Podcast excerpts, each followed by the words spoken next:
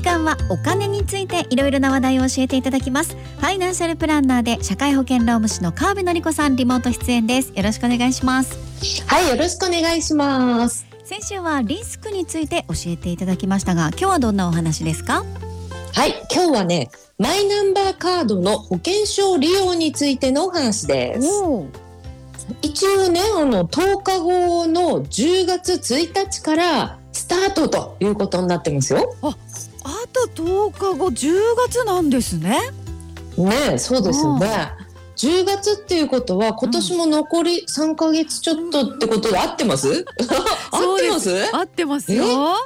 すごくないですか？早いにも程がありますね。ねそっかという感じなんですけどまあ、はい、一応ね10月1日からあのマイナンバーカードの保険証利用っていうのができるっていう、うん、そういうことになっていて、あの病院クリニック調剤薬局で保険証を出さずに、マイナンバーカードを出したら OK みたいなね、話ですよね。ね。以前もお話ししていただきましたけどでもなんでマイナンバーカードがこれいいんでしたっけ？こうどっちにしても窓口でカード的なものを出すっていうのは変わらないわけですしやっぱりメリットが重要ですよね。おさらいお願いします。そうですね。はい、うん、まあ確かにメリットがなきゃ別に財布に保険証がねあの入ってったら別にそれでいいですもんね。はいうんうん、ということでじゃあメリットね、はい、メリット5つと言われていまして、はい、でねまず1つ目は就職とか転職とか引っ越しとかそういうことがあるとあの保険証の切り替え手続きっていうのがねあるんですよね。うん。まあ、引っ越しは住所地にもよるんですけれどもその手続きの時に便利というのがあります。で私はあのファイナンシャルプランナーでお金のこと話してるんですけどね、あの社会保険労務士っていう業務もやっているので。うんうんでその手続き、まあ、アシスタントの愛ちゃんがせっせと頑張ってくれてるんですけどね。うん、うん、でまあその手続きをする多くの皆さんに言われるのが、うん、保険証いつできるんですか？病院行くんで早く欲しいんですみたいなことをね言われるんですよ。はいはい、いやそんなの言われてすぐに手続きをしたって、現物が送られてくるまでには日数がかかるわけでね、ね、私が手で作ってるわけじゃないんでね。はい。そうなんです。日数かかると、うん、だけどマイナンバーカードの保険証利用ができれば、うん、それはもうすぐにねあの受診できますよということですよ。そっか。それいいじゃないですか。うん、うんまあそうですよね、ちょっと安心感あるっていうかね、うん。うん、なくても病院受診できないわけじゃないんだけど皆さん焦るので、うんはい、本当いいと思いますけどね。うん、うん、でまあまああと2つ目いきますね。はい。本人が同意をすれば初めてかかる医療機関なんかでも今までの薬の情報とかね特定健診健康診断ですね。それを受けた情報なんかがあのお医者さんなんかと共有できるという。へえ、あそれもいいじゃないですか。やっぱ薬の名前とかもちょっと忘れちゃったりしますからね。うん、そうなんです。私もね、忘れちゃうので、うん、あの、結構変なこと言っちゃうんですよ。あの、なんか、白い粉の薬で、眠気がひどかった気がするんですけどとか ひどい説明しちゃうんですよね。白い粉とかね、長い薬とかね。先生も困りますよね。そうですよね。白いとか長いじゃんね。大体そうかもしれないしっていう。でもそんな感じの人多いと思いますよ。ねですよね。うん、はい。うん、ということでじゃあ次三つ目です。はい。今の話と似てるっちゃ似てるんですけれども。うん自分でもね先生じゃなくて今度自分でもマイナポータルというウェブサイトで、うん、あの特定健診を受けた情報とか薬の情報をね確認できるようになると。うん、お自分でも前にこういつもらった薬かななんていう時もいいかもしれないですねこれ。うん、そうですよね。うん、うん、次お次四つ目です。はい、来年の2月3月の確定申告から、うん医療費控除の手続きが楽になると。へうん、であのまたまたねさっきのマイナポータルというサイトから、はい、医療費の情報がもう自動入力できるようになるということでね。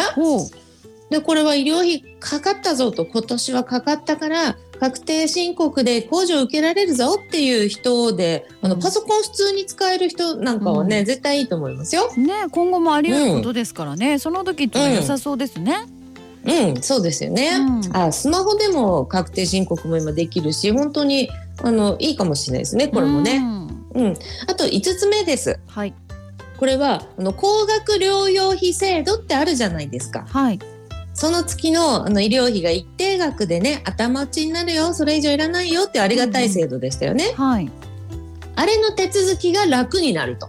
へー、うん、というのが5つのメリットでした。おでね今私話した5つ、うん、これ5つとも今すぐめちゃめちゃ便利になるとは限らないじゃないですか。うん、ね。はい。うん、だからあの急いでやろうとは思わないんだけど、うん。でも医療関係の何かがあった時のためには全部いいんですよ。確かに一気にはいいなってなりますよね。多分。ね。うんうんうん、まあでもどういう感じなんでしょうね。マイナンバーカードをこう窓口に出したりとかクリニックの窓口にあるこうケースみたいなのにポロンって入れたりとかっていう感じにするんですかね。いやそれがねちょっと待ったなんですよその前にあのプラスチックのマイナンバーカードを作ったのか問題がありますよね。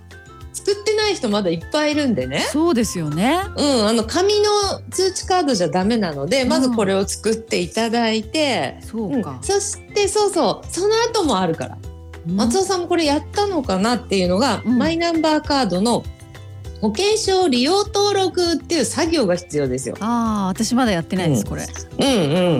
ね、あの後からじゃダメだからね。ああ、そうですよね。最初に登録しておかないとね、便利なことが、そうね、そうそうそうダメになっちゃうんでね。はいはい、でこれね、あの私の YouTube でも。のスマホのスクショ動画でこの登録っていうのをね紹介しているんですけど、うん、あの本当にすぐできちゃいますから。そうなんですね。はい。じゃあ、もうまずマイナンバーカードを作って、でそれをこう登録作業して保険証として使うっていうことですね。うん。手続き必要ってことですね。そう、その手続きは必要ですね。うんうんうんうん、そしてね、よしってなった時は、はい、あの医療機関なんかでね、うちの医療機関で使えますよ的なポスターが貼ってあれば OK と。うん、ああ、そうか。うん、はい。でまだね全ての医療機関で対応しているわけではないので、まあ、ポスターがあるかとかね、はい、あとまあ窓口で「えこれまだ使えないんですか?」ってねあの聞いてもいいですし、うん、だから渡すっていうよりはねそしてこう専用のマシーンがあるそうですよ。へー。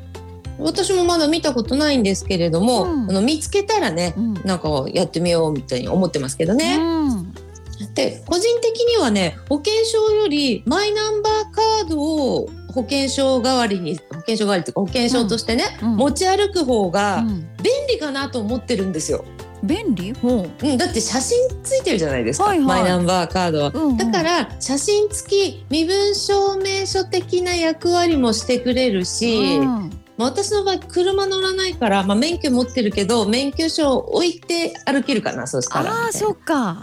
うんうん、これ一枚でいろいろ使えるそんな感じがする。写真がついてるんでね、うんうんうん、まあ、だからもう早くどこでも使えるように広がってほしいなと思ってます。うん、うん、っていうことですね、うん、マイナンバーカードについてお話をお伺いしました。カブさんテレビ出演の予定あるんですね、はい今回こそはあの知事の記者会見とかがねなんとかなんとか延長がなければ、はい、はい、今週金曜日ね、17時台 HBC 郷土キーさんの予定なんですけどね。そうなんですね。じゃあ、はい、何事もなければ金曜日の金曜日、そうです。はい。ぜひチェックしていただきたいと思います。ファイナンシャルプランナーで社会保険労務士川辺典子さん、ありがとうございました。はい、ありがとうございました。